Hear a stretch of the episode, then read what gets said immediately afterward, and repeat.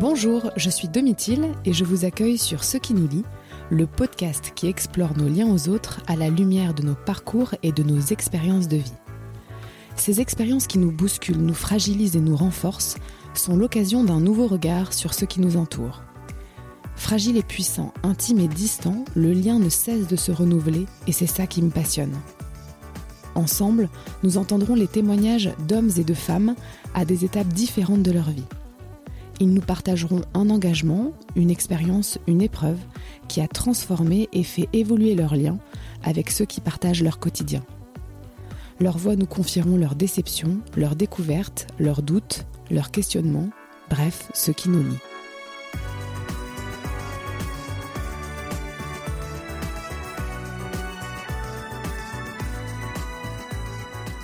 Devenir maman, ça donne le vertige, ça fait peur, ça bouscule. Et puis parfois, toutes ces émotions et sensations s'amplifient et nous envahissent pendant plusieurs longs mois. Notre relation avec notre bébé est plus difficile, au point qu'on se demande si on va y arriver ou si on va réussir à s'aimer. Parfois même, on préférerait disparaître. Il s'agit de la dépression du postpartum qui touche entre 15 et 30% des mères. Juliette a toujours eu le désir de fonder une famille avec son mari. Elle n'a aucune appréhension particulière à l'idée de devenir maman. Et pourtant, ce premier réveil à la maternité fait tout basculer. Telle une chape de plomb, l'angoisse lui tombe sur la tête. Ça y est, elle est maman, responsable de ce petit être pour toute sa vie. Sans se le dire, sans le comprendre tout de suite, c'est l'angoisse qui l'envahit et qui ne la quittera plus pendant plusieurs mois. Dans cet épisode, vous allez découvrir son chemin vers la guérison. Avec beaucoup de simplicité, d'humour et d'humilité, Juliette nous partage la force des liens avec son entourage. Ils l'aiment et la soutiennent, coûte que coûte, et elle, elle avance malgré l'obscurité. Très bonne écoute. Alors je m'appelle Juliette, j'ai un mari, Guillaume, et deux enfants, euh, Olivia et Alexandre. J'ai 35 ans et je suis euh, commerciale, euh, ou on peut aussi dire en anglais account manager, dans le domaine des services et du marketing et des études. Je suis arrivée à Bordeaux il y a bientôt trois ans maintenant. On était euh, à Paris avant depuis une dizaine d'années. On avait envie euh, d'avoir une vie euh, un peu plus, un peu plus smooth, d'avoir un peu plus d'espace pour les enfants, de vivre un peu le schéma grande maison, jardin, un peu, un peu retourner en province dont on est originaire tous les deux. Et du coup, Bordeaux s'offrait à nous avec tous ces avantages d'une très jolie ville, proche de la mer, proche de la montagne, proche de la Dordogne, de plein de belles choses. Et à quel moment, du coup, tu t'es sentie prête alors pour parler de toi, pour témoigner et, pourquoi tu l'as fait alors? Euh, c'était un souhait que j'avais euh, euh, quand j'avais commencé à écouter plein de podcasts sur la maternité. je me suis dit tiens un jour ce serait vraiment intéressant d'aller partager sur la dépression postpartum. J'avais regardé s'il y avait des épisodes qui parlaient de ça. J'avais été un peu déçue du contenu. Euh, que j'avais écouté parce que les, les témoignages que j'avais entendus étaient des témoignages qui ressemblaient pas du tout à mon histoire, euh, pas dans les symptômes, parce que pour le coup les symptômes se ressemblaient beaucoup, mais dans les raisons, l'explication de pourquoi euh, j'avais connu la dépression postpartum, je m'y retrouvais pas du tout dans les histoires des autres. Et je trouvais que les histoires des autres avaient un côté très grandiloquent, très extraordinaire, c'était souvent lié à quelque chose de hyper précis qu'ils avaient retrouvé dans leur enfance ou dans autre chose, qui avait déclenché la dépression postpartum. Là où moi, j'ai jamais mis le doigt sur une raison très précise, c'est un ensemble de facteurs et j'ai dû accepter qu'il n'y avait pas euh, un événement déclencheur, mais finalement euh, plein plein de paramètres euh, qui avaient fait que bah, que j'avais vécu cette maladie. Et c'est ça qui m'avait donné envie de témoigner dans le sens pour montrer peut-être une histoire un peu plus normale, un peu plus basique, un peu plus quotidienne, où il n'y a pas de coup d'éclat, mais c'est juste ouais, une histoire un peu banale, mais où comme ça les gens pourraient s'y retrouver un peu plus facilement. Alors justement, est-ce que toi, tu avais déjà entendu parler de cette période du postpartum avant de tomber enceinte? Euh, non, en tout cas pas sous le terme euh, postpartum, ça c'est sûr. Et peut-être les seules choses dont j'avais entendu parler, c'était euh, l'allaitement, le comment nourrir son bébé, comment le changer, et le sommeil de l'enfant. Voilà, des choses très pratico-pratiques sur quand ton enfant naît, quels sont les gestes au quotidien, tu vois. Mais en tout cas pas sous le terme postpartum, je crois pas. Avant de tomber enceinte, quel regard tu avais justement sur, sur la maternité? Je dirais que moi, je suis pas du genre à me, à l'époque en tout cas, à me poser beaucoup de questions. Donc, euh, je m'étais dit, euh, moi, j'aurai forcément des enfants. Et du coup, euh, on verra bien quand ça arrive comment on avance. Donc, je me suis pas beaucoup posé des questions sur quelle mère j'allais être. L'image que j'en avais du coup, je me la suis forgée, je dirais, par rapport à ce que j'ai vécu avec ma maman finalement. Et peut-être aussi au travers de mes sœurs. J'ai quatre sœurs. J'en ai à l'époque trois qui étaient déjà maman quand moi je suis devenue maman. Alors, du coup, toi, t'as quelle place dans, dans la fratrie euh, avec tes sœurs? T'es la combientième? Alors, moi, je suis la quatrième, cinquième. Alors pourquoi je suis la quatrième, cinquième? Parce que j'ai une sœur jumelle. Donc il y a trois aînés et ma sœur Priscilla et moi. Alors justement, dans cet univers féminin, euh, est-ce que, donc tu dis, euh, tu as des sœurs qui sont devenues mamans avant toi, euh, est-ce que vous partagiez à ce sujet-là? Tu as, vu tes sœurs devenir mères, tu les as vues enceintes, donc c'était... Comment tu l'as vécu, toi, de, les voir tomber enceintes, devenir maman? Est-ce que c'était l'objet justement de, de discussions, de partage entre vous? Est-ce que tu as des souvenirs entre sœurs, oui, je dirais que ça a évoqué des, des conversations, euh, le fait que mes sœurs deviennent maman. Après, euh, moi, en bonne petite dernière, il y a toujours un petit côté un peu en dilettante. Euh, moi, je suis la plus jeune, tout ça, ces sujets-là, c'est un peu pour plus tard. je dirais que ma sœur aînée, Camille, a un côté qu'elle a toujours eu très maternel. Et c'est par elle en premier que j'ai vu la maternité. Et elle, elle a vécu une maternité très enfin à l'image que j'avais pu imaginer pour elle, en tout cas de l'extérieur, de manière super fluide, simple, assez évidente quoi. Et après, il y a ma sœur Laurence, donc la deuxième, qui a eu euh, sa fille. Et le, rapport que j'ai eu euh, avec elle au sujet de la maternité. Alors, pour sa première fille, j'ai suivi ça d'hyper loin. Elle a accouché euh, quand j'étais en voyage en Thaïlande avec des copines. et je me souviens, j'ai dû juste aller garder sa fille une fois pour lui rendre service quand elle était en congé mat et qu'elle avait besoin d'aide. Bon, donc plutôt côté babysitting assez neutre, quoi. Et pour sa deuxième fille, elle nous a demandé si on pouvait euh, venir euh, dormir chez elle pour garder sa fille aînée pendant que elle euh, allait à la maternité. Donc elle m'avait prévenu à l'avance, est-ce que tu veux bien et tout, venir à la maison. Moi, hyper fière de bah, qu'elle a envie de me confier cette responsabilité, je lui avais dit bah, très bien, on viendra avec Guillaume, donc mon mari. Et donc hyper sympa, mais à la fois un côté un peu flippant parce qu'on n'avait pas de nouvelles de ma sœur. Et en fait, il s'avère que ma sœur a fait une hémorragie de la délivrance qui a été assez catastrophique, qui du coup est allée super loin. Ils ont dû lui faire, euh, je me souviens plus des termes, mais une embolisation. Ils l'ont emmenée au bloc. Bref, elle a failli y passer, clairement, faut le dire. Et du coup, quand mon beau-frère est revenu euh, le matin hyper tôt, il avait une tête euh, livide. Et c'est vraiment les termes qu'il a employés auprès de Guillaume. Il lui dit, bah, j'ai cru que, enfin, j'étais pas sûre de qu'elle allait y survivre, quoi. Donc pour le coup un petit choc euh, parce que je pensais pas que à notre époque on pouvait euh, potentiellement euh, mourir au moment d'un accouchement quoi. Ouais, ça sème ça sème une petite graine quoi. Ouais, voilà. On l'oublie vite parce que elle est en bonne santé, que tout s'est bien passé au final, etc. Mais je pense que ouais, la petite graine elle est là, ouais, ouais c'est clair, elle est semée.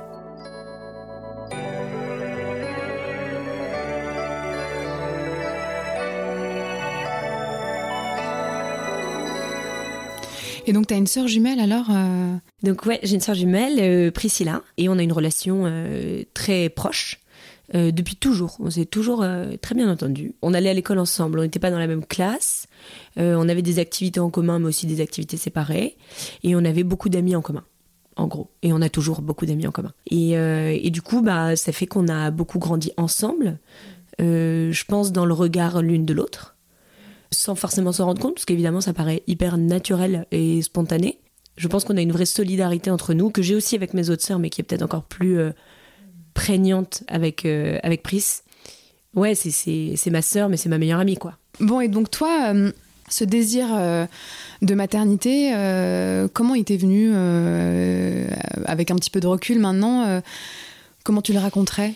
Euh, je dirais que mon désir de maternité, il a toujours été là parce que dans ma tête, c'était un schéma euh, obligatoire, quoi. Enfin, je sais pas, le mot obligatoire est un peu triste, euh, faut pas dire ça, mais voilà, ça me semblait logique. Tu tombes amoureuse, tu te maries, parce que je suis dans une famille assez classique où on est quasiment tous, enfin, on est toutes mariées, en tout cas avec mes sœurs. Et ensuite, euh, quand tu es marié, bah, euh, tu euh, construis ta famille en ayant des enfants. Donc, le, en tout cas, le, désir de base, il était ancré en moi de manière assez classique. Après, le moment où je me suis dit vraiment, on y va maintenant, c'est maintenant qu'on le fait, quoi. Euh, je m'étais dit à 30 ans j'aimerais bien être maman. Et du coup, euh, vers 29 ans, euh, j'ai dit allez banco, c'est bon, tous les copains s'y mettent. J'avais déjà envie bien avant quoi, mais on va dire que là je me suis dit allez go, c'est le bon moment quoi. Et hum, vous avez attendu longtemps alors C'est arrivé vite Non, on a eu vachement de chance. c'est arrivé vite, je sais plus trop, mais genre trois mois quoi, un truc comme ça quoi. Ouais ouais, trop de chance. Et alors ce jour où t'as découvert que t'étais enceinte pour la première fois, t'étais où? Comment ça s'est passé? Trop bon souvenir, ça fait longtemps que j'ai pas pensé à ça. Le jour où j'ai découvert que j'étais enceinte, c'était euh, au Sri Lanka. On était parti faire un voyage avec Guillaume et je pense qu'on était parti la veille parce que j'ai acheté mon test en France. je savais que j'avais du retard. Euh, donc je savais que logiquement ça sentait bon. Et, euh, et du coup j'avais acheté le petit test, mais voilà j'avais calculé qu'il fallait pas le faire trop tôt, etc., etc. Donc je m'étais dit c'est pas grave, je le ferai au Sri Lanka. Et euh, évidemment j'étais réveillée à l'aube, excitée comme une puce. je suis partie faire mon petit test et, et trop contente. J'ai vu que c'était positif, enfin trop génial. Et j'ai partagé tout de suite avec Guillaume le truc quoi. Vous êtes rentré alors euh, du coup de, votre voyage. Euh, se sont passées bah, les semaines, euh, les, premiers mois de, la grossesse. Tu as une grossesse plutôt, facile, plutôt sereine, du coup, si j'ai bien compris. Oui, oui, carrément. si, si, grossesse sereine, avec la chance dans le suivi de, toujours cocher toutes les cases de la, de la moyenne, quoi tout va bien, le bébé il fait la bonne taille, toutes les échos, il n'y a pas de problème. Et j'ai continué jusqu'au bout à faire plein de trucs, à sortir avec les copains, à mener ma vie euh, comme ma vie avant d'être enceinte, quoi. Avec une grenadine et pas de verre de vin, mais presque comme d'hab.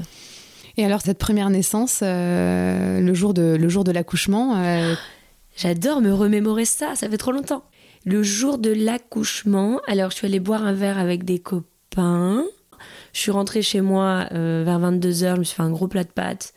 J'ai dit à Guillaume, je sens que ça fait mal. À mon avis, il va peut-être se passer un truc. Là, il m'a dit, comme tout bon mec, non, pas ce soir, parce que demain j'ai des réunions hyper importantes. Mhm, mais bien sûr. Donc il me dit non, à mon avis, franchement, tu sais, ça va pas être pour aujourd'hui. Ok, donc toi tu es dans mon corps, tu sais, c'est parfait. On se couche et franchement, je voulais même pas mettre en pyjama. Et Guillaume me dit non, non, mais allez, euh, mets-toi en pige, couche-toi, euh, c'est sûr, c'est pas pour ce soir et tout. Donc je finis par me mettre en pyjama pour tout simplement me relever une heure plus tard en lui disant euh, en fait euh, là c'est bon, euh, c'est genre tous les 10 minutes, je sais plus exactement, mais un truc d'un genre là, c'est genre tous les 10 minutes. Donc tu peux te réveiller tout de suite, tu peux annuler tes réunions de demain et go go go on y va. Et jusqu'au bout, mais mordicus, il s'est dit on va revenir à la maison. Pas du tout. On est arrivé là-bas, j'avais hyper mal, j'avais du mal à marcher jusqu'à de la voiture jusqu'à l'hôpital et tout. Et donc effectivement, on était déjà bien c'était déjà bien ouvert. Euh, je sais plus du tout à combien, quoi qu'est-ce, mais, mais c'était ok. On est parti en salle de travail. Et l'accouchement euh, donc se passe plutôt euh, de manière classique, pousser madame, tout ça, tout ça. Guillaume avec moi, le personnel très sympa, très bien, pas de souci. J'accouche, tout se passe bien, Olivia en pleine santé. Et par contre, là, je vois que c'est branle-bas de combat. Je vois que la sage-femme va appeler quelqu'un, il y avait un téléphone euh, dans la, dans la, dans la pièce, et je vois qu'elle va appeler, et elle me prévient, elle me dit, bon voilà, il y a une hémorragie, et moi je l'avais bien mis dans mon dossier, j'avais dit, attention, hémorragie de la délivrance dans ma famille, euh, ma sœur qui en a fait une, mais il y a plusieurs personnes dans ma famille qui en ont fait de manière beaucoup moins grave, mais qui en ont fait, et du coup, j'avais bien dit, s'il y a une chose qui me stresse, c'est juste ça. Donc bah ça manque pas, je fais l'hémorragie de la délivrance et ça s'arrête pas tout de suite. Et du coup, ils font venir, je sais pas combien de personnes euh, dans la salle. Et c'est là que ça devient stressant, quoi. T'étais dans un petit cocon, euh, il y avait pas trop de monde, tout d'un coup ça déboule, et il y en a quand même un qui arrive avec un truc qui ressemblait concrètement à la boîte à outils de mon papa. Un truc énorme sur roulette, et ils arrivent avec ça. Bon, tu te dis, franchement, ça fait un peu peur, quoi. Et puis il s'avère que euh, ça a marché, le médoc, je sais pas quoi, et que du coup l'hémorragie s'est arrêtée. Donc aussi vite que le stress est venu, le stress est reparti. Euh, mais c'est vrai que voilà, c'est pas des moments hyper sereins quand tu viens d'accueillir ton enfant, quand tu as envie de te réjouir, tu vois, c'est tu peux pas te réjouir à ce moment-là quoi. Tu es encore es dans l'action, il euh, y a encore du stress. Et le vrai moment où on s'est réjoui, c'est quand tout le monde a fini par quitter la pièce, quand vraiment ils avaient euh, tu vois, tout était nickel et là on s'est mis à pleurer quoi. Là ça y est, on était tous les trois, il y a un côté hors du temps à ce moment-là, ouais qui est assez génial, enfin qui est assez exceptionnel. Bien sûr. Donc vous restez quelque temps en salle de naissance et puis assez rapidement, en fait, tu rejoins ta chambre à la, à la mat. Est-ce que Guillaume vient avec toi? Comment ça se passe? Guillaume va partir assez vite parce que du coup, le, temps que je remonte dans ma chambre et tout, il est déjà genre 20h, 21h. donc il m'apporte à manger, des petits trucs qui me faisaient plaisir, un petit coquin, machin du distributeur. Et puis il part dormir à la maison. On s'était vraiment mis d'accord sur le fait que le but c'est que lui il se repose pour quand on allait arriver à la maison. Donc euh, voilà, que moi j'étais à l'hôpital avec Olivia, qui venait nous voir évidemment hein, pendant la journée, mais qu'il n'y avait aucun intérêt à ce qu'il passe ses nuits euh, mal installé sur un fauteuil euh, avec nous.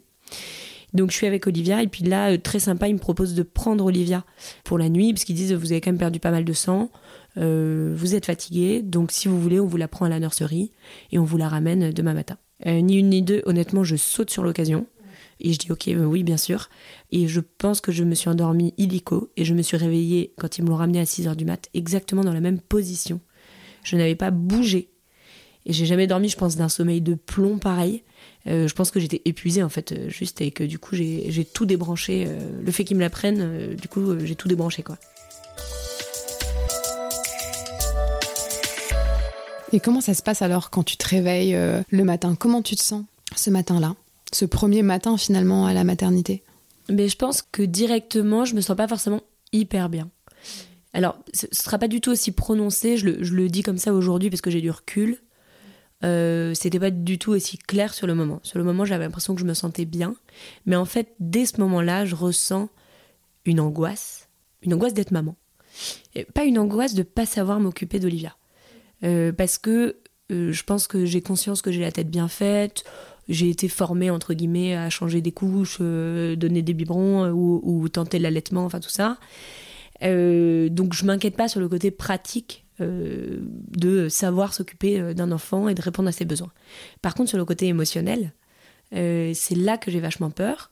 Et moi en fait j'avais j'avais projeté la grossesse pendant la grossesse le fait que en un instant dès qu'Olivia allait arriver, ça y est je serais maman et qu'on serait hyper proches et que je la connaîtrais et que voilà, on aurait tout de suite un lien, puisqu'on est là pour parler du lien aujourd'hui, et qu'on aurait tout de suite un lien euh, de dingue, quoi. Enfin, genre, je suis ta maman, t'es ma fille, euh, on se kiffe, on s'aime, euh, voilà, quoi.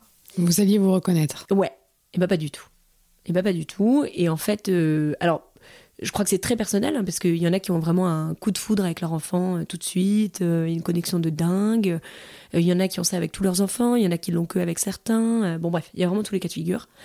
Moi, en l'occurrence, euh, bah, c'était pas Olivia que j'avais projeté, quoi. Enfin, c'est l'être vivant à côté de moi dans ce petit euh, couffin de la maternité.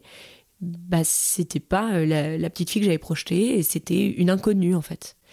Et cette inconnue, me... du coup, comme il n'y avait pas tout cet amour tout de suite, hyper spontané, hyper, hyper présent, et ben du coup, je voyais uniquement le poids des responsabilités qui m'incombaient et le côté euh, très définitif. Euh, c'est-à-dire, ben, en fait, t'es maman, maintenant, c'est pour toute la vie. C'est-à-dire que t'as pas le choix. Alors toute cette réflexion-là, je me la suis faite au fur et à mesure. Hein. Je me suis pas faite à J1 à la maternité. C'était pas élaboré euh, comme de cette manière-là. Pas du tout. Mais voilà, je pense qu'en tout cas, c'est ça qui m'est tombé dessus. C'est cette grosse responsabilité. Comment je vais offrir de l'amour à cet enfant? Et il va falloir que je m'en occupe toute ma vie. Bien sûr. Mais c'est vertigineux quand il pense. Ouais. Et même là, quand je te le dis, je ressens le vertige euh, à nouveau que j'ai pu ressentir euh, à ce moment-là. Et du coup, bah, hyper dur de dormir directement. Alors l'allaitement, ça n'a pas pris. Bon, ça, j'avais pas beaucoup d'expectatives sur l'allaitement. Donc bon, ça prend pas, ça marche pas, euh, ça me fait super mal, j'arrête le truc. Et j'arrête le truc aussi parce que je dis à Guillaume, je veux pas qu'elle dépende que de moi. Le fait de, de, devoir que toutes les trois heures elle ait besoin de moi pour manger, ça veut dire que j'aurai aucun répit ça veut dire qu'elle dépend de moi pour vivre émotionnellement, mais aussi vivre physiquement, donc pour se nourrir. Et ça, c'est pas possible en fait. Ça, c'est trop flippant. Et c'est vraiment, je pense, le truc, euh, en plus de la douleur et tout ça, euh, qui m'a fait arrêter euh, illico presto. ouais, au bout de 24-36 heures, l'allaitement, quoi. T'as besoin d'être à deux, quoi. À deux pour. Ouais, j'ai besoin de me dire qu'il y a un backup. Que si je fais défaut, elle aura quelqu'un. Parce que, avant tout, même si j'ai du mal à nouer du lien avec elle, même si et j'ai du mal à sentir que c'est la fille que j'avais imaginée en l'ayant dans mon ventre. J'ai déjà en pleine conscience qu'il faut que cette enfant soit heureuse, quoi. Enfin, c'est évident pour moi qu'il faut qu'elle soit heureuse et, qu'elle ait de l'amour. Et du coup, si c'est pas, enfin, Du coup, il faut que Guillaume soit là pour lui en donner aussi, quoi. Et donc, euh, tu dis qu'il y a, bah, avec le temps, tu as élaboré, tu as conscientisé des choses, et puis tu forcément, tu le reconstruis et tu le racontes euh, avec du recul. Donc, euh, c'est pas la même temporalité. Mais du coup, avec le recul, quels sont les symptômes qui se sont installés dans ta vie et qui peut-être plus tard t'ont fait prendre conscience que voilà, il y avait quelque chose qui allait pas, quoi? Les symptômes, ils sont assez classiques de la dépression postpartum, comme je m'en suis rendu compte après. Très difficile de dormir, un sommeil hyper léger l'impression de dormir sans dormir, quoi. L'appétit. Euh, moi, je suis quelqu'un qui aime bien manger. Euh, je suis vachement gourmande, euh, je saute un repas, voilà. Et là, l'estomac noué. L'estomac noué. Et en plus, j'avais dit, non, mais quand j'accoucherai, je mangerai tout ce que j'ai pas pu manger pendant ma grossesse, etc. Et en fait, très peu de plaisir à manger, quoi. Très, très peu de plaisir à manger et, et pas faim, globalement. Et ensuite, le côté angoisse quoi. Euh, je pense que moi j'ai jamais été très angoissée. J'avais jamais trop connu l'angoisse avant. Et là j'ai commencé à ressentir ce que ça pouvait être qu'une angoisse. Et moi ça, pouvait être euh, des fourmillements dans les mains. Tout d'un coup l'impression d'être un peu en surchauffe.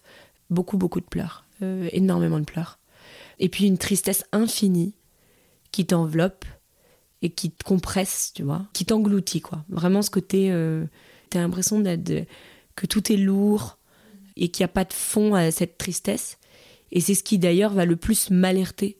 Euh, c'est vraiment cette tristesse. En dehors du sommeil, de la faim, c'est vraiment le côté. Euh, euh, j'ai l'impression qu'il y a un puissant fond, très noir en dessous de moi, et que je ne fais que m'y enfoncer, et que, tel des sables mouvants, à un moment, je vais être submergée. Quoi.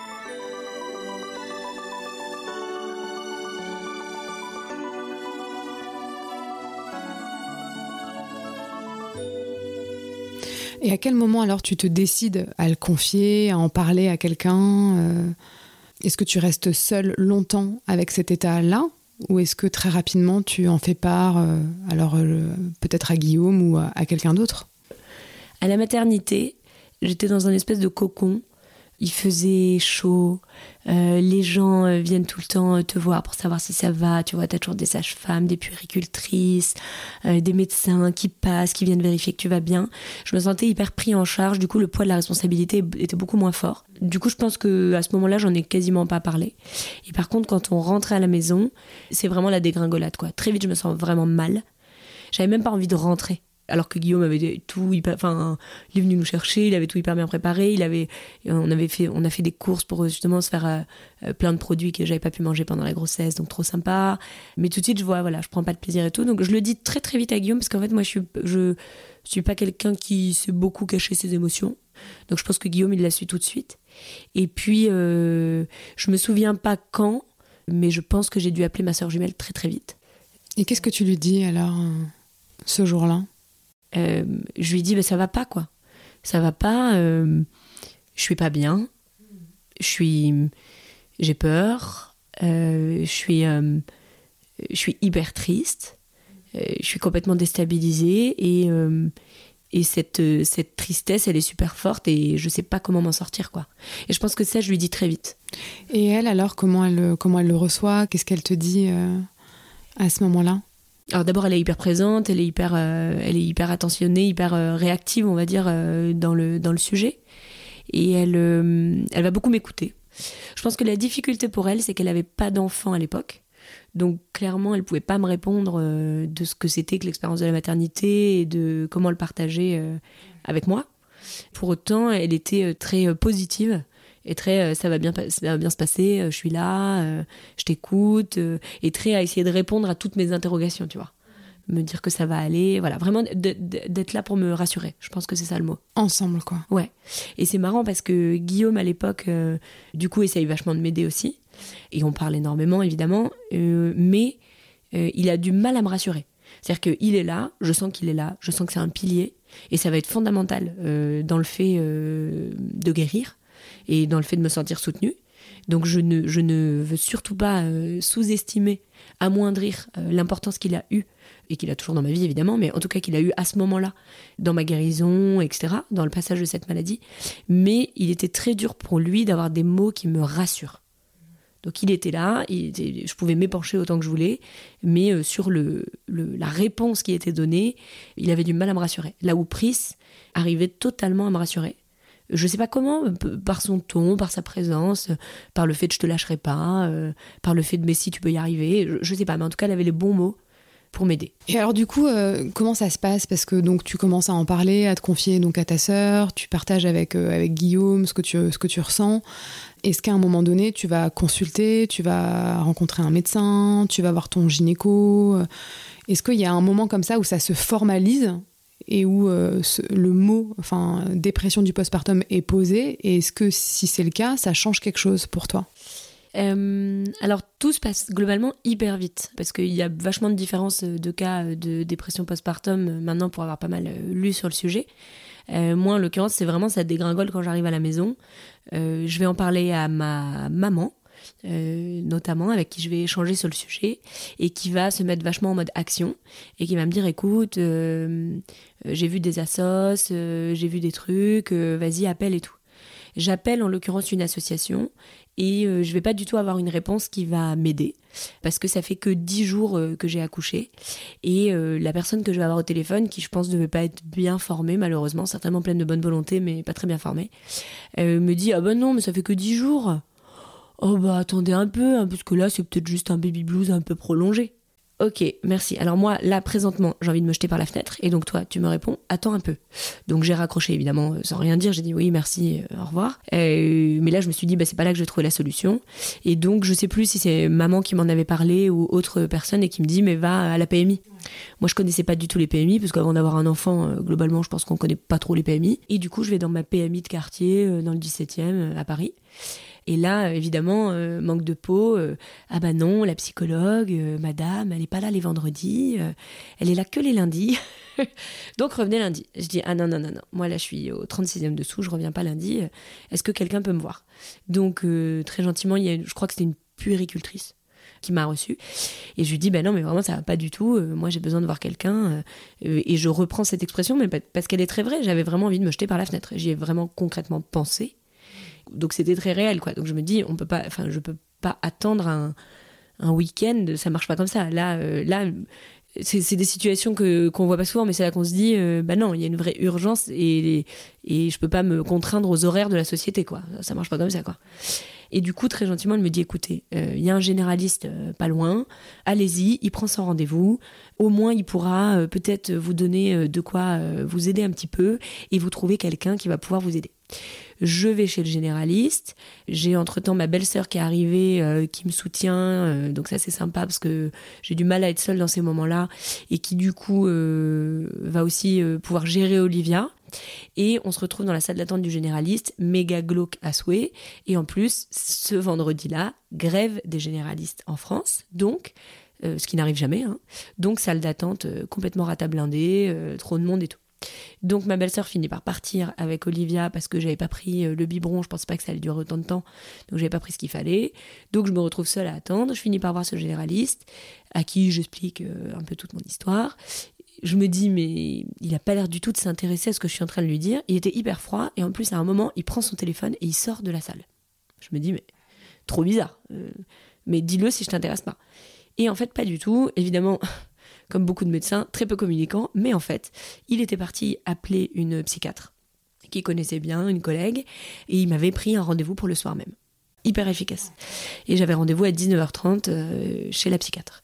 Du coup, ben, je retourne chez moi, je passe mon après-midi, mais déjà j'avais cette petite graine de confiance de me dire, euh, ce soir, je vais pouvoir parler avec quelqu'un et qui va peut-être pouvoir me trouver une solution. Ouais, puis on m'a, on m'a pris au sérieux, quoi. On m'a entendu, on m'a écouté, et c'est du sérieux. Et c'est du sérieux. Et en fait, c'est parce que moi, j'avais essayé pendant ces dix jours. Alors, dix jours, ça paraît pas beaucoup, mais en fait, dix jours, quand on est mal, c'est énorme. C'est, très long. Euh, et du coup, euh, je vais euh, chez cette généraliste, chez cette psychiatre, pardon. Et je suis en fait en miettes quand j'arrive chez elle. donc je vais pleurer, je crois, toutes les larmes euh, de mon corps. Euh, je sais même pas ce que je lui raconte. Honnêtement, je crois que je décharge tellement de choses à ce moment-là que je n'ai aucun souvenir de dans quel sens je lui ai raconté, combien de temps ça a duré, euh, je sais pas. Et elle me dit, eh ben on va vous mettre sous antidépresseur. On va vous mettre euh, sous anxiolytique, vous prenez les médicaments dès ce soir, vous pouvez prendre euh, des somnifères parce que là vous êtes vraiment en manque de sommeil, donc ça n'aide pas euh, à processer tout ce qui vous arrive. Voilà, vous pouvez aller acheter tout ça dans une pharmacie de garde et on se revoit la semaine prochaine et on va se voir plusieurs fois dans la semaine. Enfin en gros, je vais vous prendre en charge. Alors elle n'est pas très sympa cette psychiatre, elle n'est pas très agréable, je vais la voir pendant, pendant longtemps du coup. Ah ouais, pendant combien de temps tu vas la voir? Je vais la voir pendant quasi un an. Ok, toutes les, toutes les semaines? Ouais, alors au début, on se voit genre trois fois par semaine.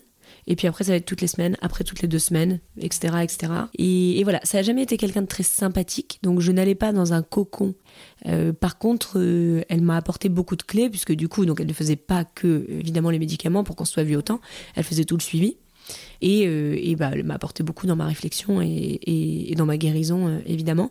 Et elle m'a apporté, et c'est ça que je voulais dire précédemment, euh, ce que j'avais pas réussi à trouver auprès de mes proches. C'est-à-dire que moi, j'avais l'impression d'avoir épuisé pendant ces dix jours toutes les solutions auprès de mes proches, de voilà, d'avoir échangé parce que j'ai parlé de ma maman, j'ai parlé de ma sœur, j'ai parlé de Guillaume, mais j'ai pas parlé de toutes mes copines, euh, évidemment avec qui j'ai beaucoup échangé, que j'ai appelé, euh, qui sont venus prendre des nouvelles en disant bah il paraît que ça va pas top et tout, euh, est-ce que tu veux discuter J'ai beaucoup de monde qui sont passés chez moi, passer du temps avec moi pour que je sois pas toute seule à la maison avec Olivia. j'ai mes sœurs aussi qui sont venues soit déjeuner, soit juste prendre un verre, soit voilà j'ai ma marraine, enfin voilà, beaucoup beaucoup de gens qui sont passés. Alors pas que dans ces dix jours, hein, évidemment dans tous les autres jours qui ont suivi, mais je voyais bien qu'il me fallait une réponse supplémentaire à ça. Et qu'est-ce que tu cherchais justement dans cette réponse supplémentaire euh? Ben, Je cherchais juste la solution que je n'arrivais pas à trouver. Je ne savais pas ce que c'était. Je ne savais pas forcément que ce serait des médicaments la solution. Mais en tout cas, j'avais le sentiment que ce que je vivais était grave. J'y mettais pas encore le terme de maladie, parce que comme ça touche la santé mentale, j'étais un peu loin de tout ça. Je connaissais pas du tout avant. Bon, du coup, j'étais un peu loin. Mais euh, je sentais bien qu'il y avait quelque chose de sérieux pour lequel j'avais besoin de l'aide d'un professionnel et pas juste d'un proche. Parce qu'il se passe d'autres choses, quoi, finalement, dans ces espaces-là, quoi, que tu peux pas partager avec tes proches, euh, ou différemment en tout cas. C'est des choses que je vais partager différemment. Évidemment, je vais pas les exposer de la même manière. Et surtout, moi, ce que j'attends de ça, c'est d'avoir le regard de quelqu'un qui a du recul euh, et qui va m'offrir une, une, mise en perspective. Parce que mes proches, ils sont géniaux, ils sont là, euh, ils sont vraiment présents, mais ils savent pas en fait, ils savent pas par quel bout prendre le truc. Et même mon père, euh, qui est médecin, mais qui n'est pas du tout euh, médecin euh, psychiatre, qui est radiologue, donc rien à voir, me l'avoue à un moment. Il me dit Je suis perdu, je sais pas comment t'aider. J'essaie de trouver des idées. Pour... il, me, propose d'aller me nourrir de lectures sur le sujet, voilà, d'aller me renseigner. Donc, un côté un peu, un peu rationnel de dire bah voilà, va, va engranger de la connaissance en gros sur le sujet. mais, mais il m'avoue son impuissance.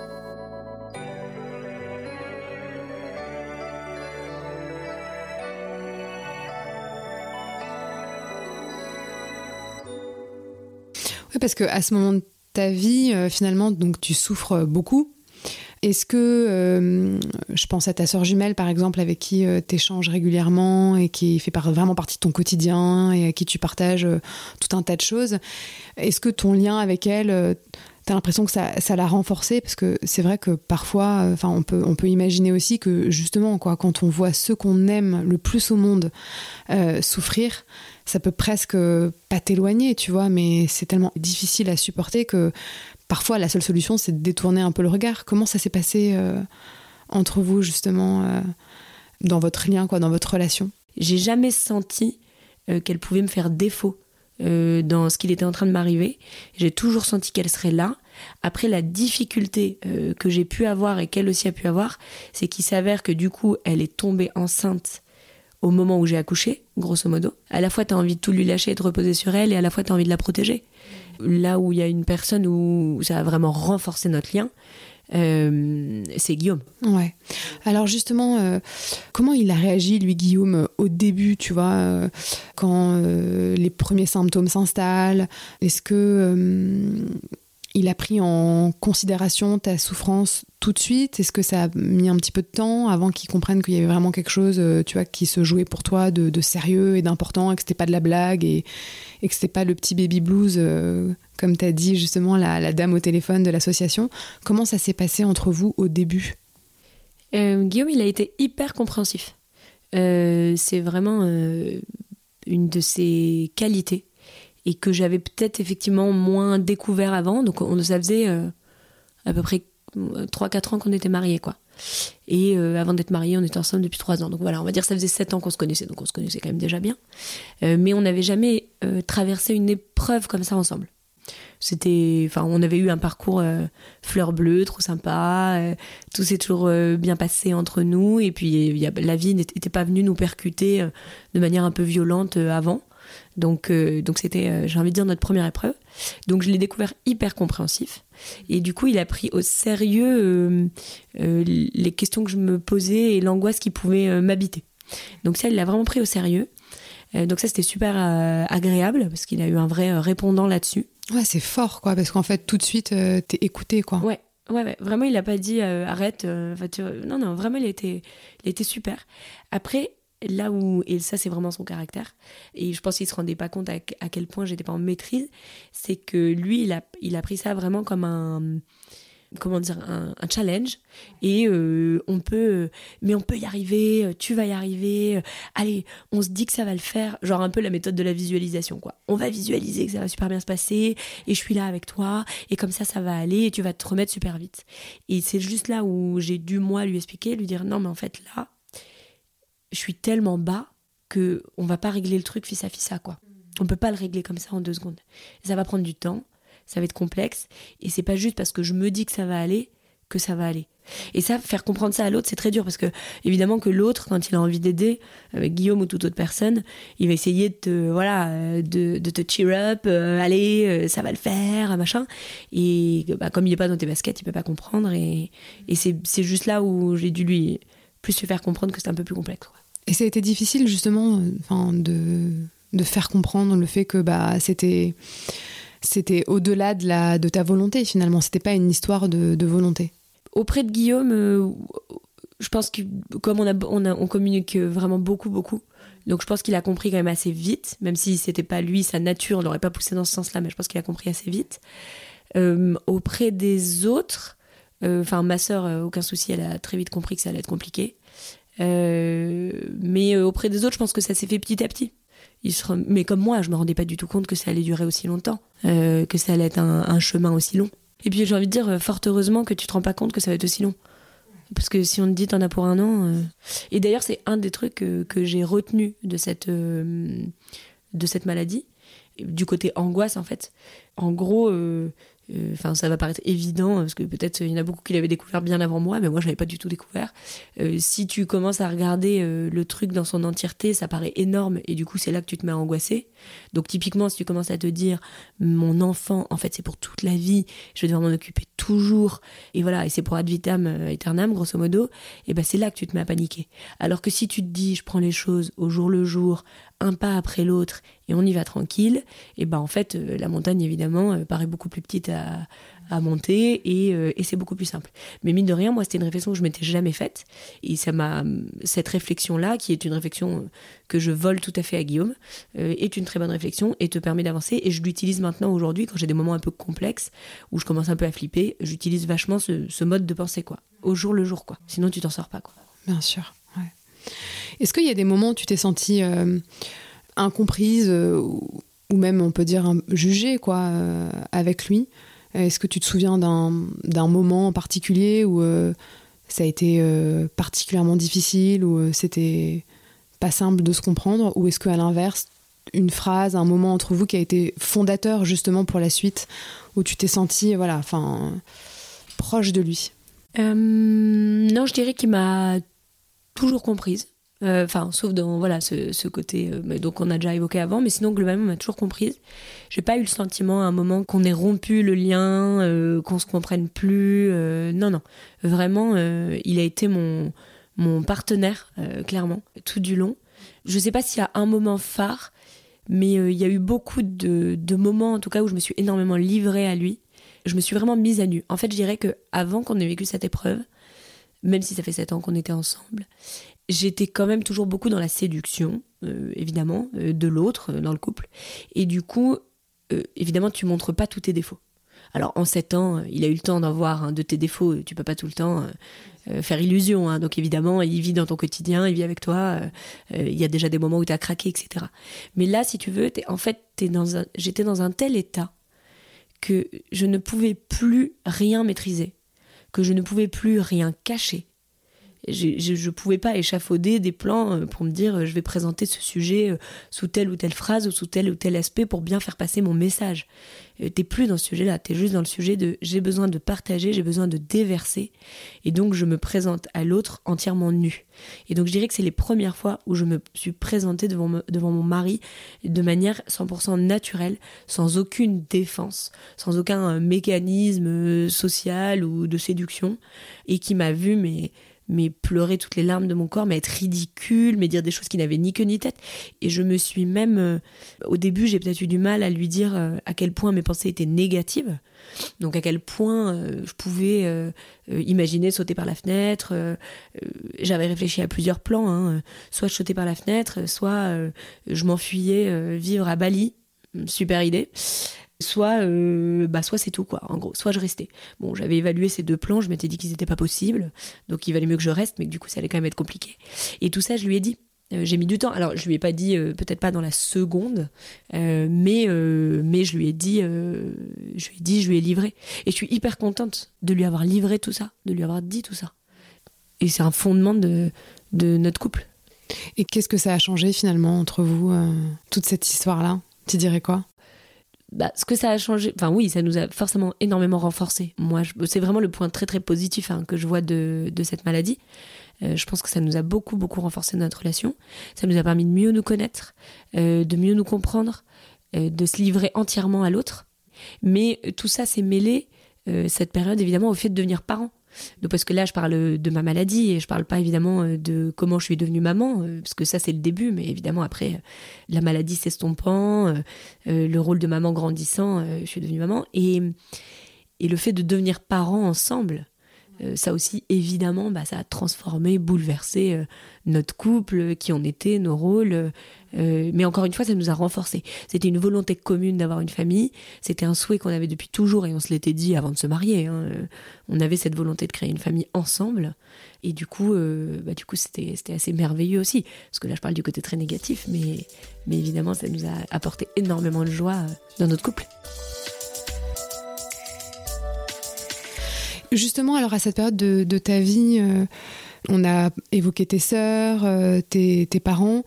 Comment tu te sentais quand, lorsque tu étais avec eux? Enfin, à ce moment particulier de, de ton existence enfin, Est-ce que tu avais peur de ce qu'ils pouvaient se dire? Est-ce que tu t'es sentie accompagnée, comprise, enveloppée? Comment ça se passait euh, pour toi, justement, au moment où c'était difficile hein?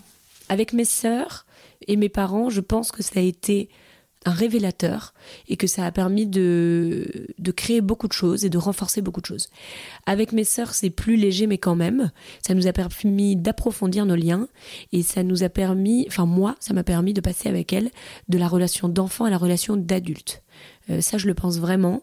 Euh, c'est-à-dire que moi, j'ai toujours été du coup la dernière, entre guillemets, donc ex mais bon, la dernière. Et du coup, avec mes sœurs, il y a toujours eu ce lien de euh, t'es mon aîné, euh, j'ai un peu ce rôle enfant, rôle dans la fratrie.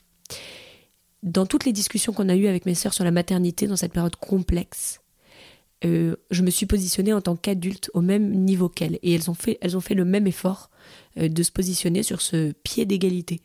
Et donc je dirais quand même que ce, cette maternité, voilà, tout ce qui s'est passé a amené qu'aujourd'hui, moi, je me sens plus légitime à leur parler en sur le même euh, sur le même pied quoi, à pied d'égalité. Puis ça a renforcé évidemment parce que je pense que je m'étais jamais autant livrée euh, auprès de mes sœurs et c'était encore une fois une mise à nu et elles ça les a amenées aussi à se mettre un peu plus à nu. Euh, en, conséquence et, et, du coup ça a renforcé ça. Pour autant je suis dans une famille où on ne en temps normal on ne livre pas beaucoup ses sentiments. Euh, donc c'est pour ça que je dis qu'avec mes sœurs, ça nous a poussé aussi dans une autre relation, à nous livrer, etc. Parce que je pense qu'on n'avait pas fait ça. Et avec mes parents aussi, euh, ça m'a poussé à, beaucoup me livrer. Euh, avec ma maman, je, lui en ai voulu parce que bon, évidemment, on trouve, on trouve toujours un petit truc qu'on peut reprocher à ses parents. mais je lui en ai voulu parce qu'en gros, elle n'est pas venue à la maternité tout de suite. En fait, sur le moment, j'ai rien dit parce que dans ma famille, c'est un peu mon. Enfin, on fait pas trop de voilà de sentiments. Donc je dis oui, oui, bah ok. Mais avec du recul, ça m'a beaucoup manqué. En fait, ça m'a beaucoup manqué qu'elle vienne pas. Et le fait qu'elle soit pas là pour me montrer comment faire, je pense que ça m'a beaucoup manqué. Alors je veux pas trop lui reprocher parce que parce qu'elle a fait comme elle a pu et qu'elle a fait ce qui lui a semblé bon à ce moment-là et que, et que je sais que euh, aucunement elle, elle voulait euh, me faire défaut à ce moment-là et qu'elle pensait vraiment pas que c'était important, sinon elle serait venue.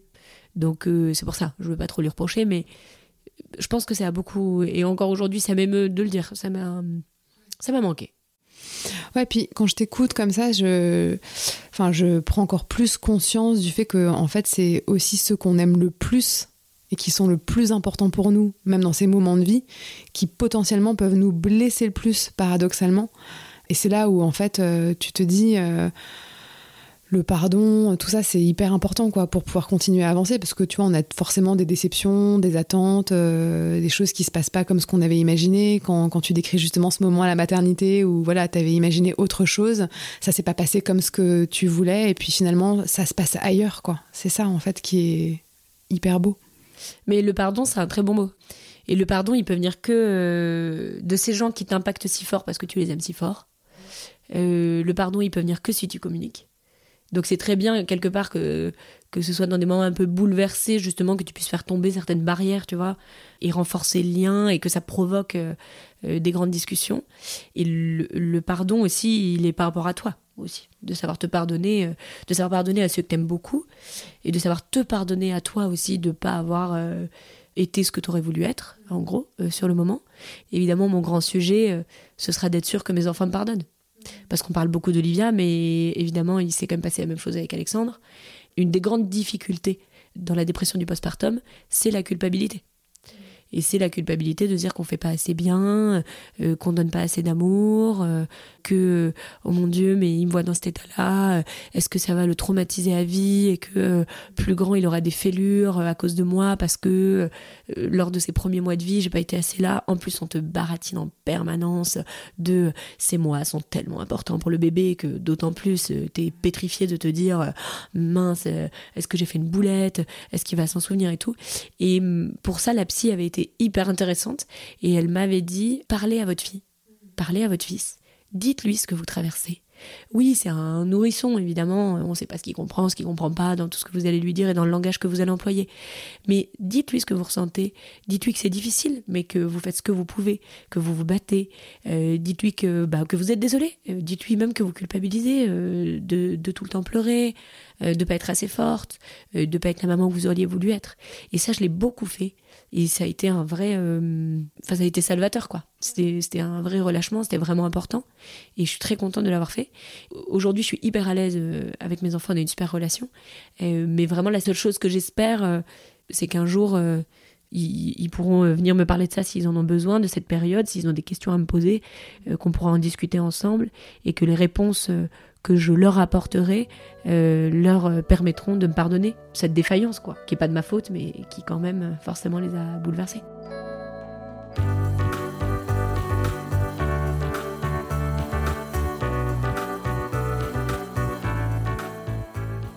Le montage de cet épisode a été réalisé avec l'aide d'Anaël Larue et de Lola Sotioyer. La musique a été composée par Thomas Laverne. Je suis Domitil Tassin et vous écoutez Ce qui nous lie le podcast qui raconte l'évolution de nos liens au gré de nos parcours de vie. Pour soutenir ce qui nous lie, n'hésitez pas à vous y abonner, lui mettre 5 étoiles ainsi qu'un commentaire, c'est vraiment ce qui m'aide le plus. Je vous retrouve toutes les 3 semaines pour un nouvel épisode. Car le salut c'est le lien, et sans le lien, il n'y a rien.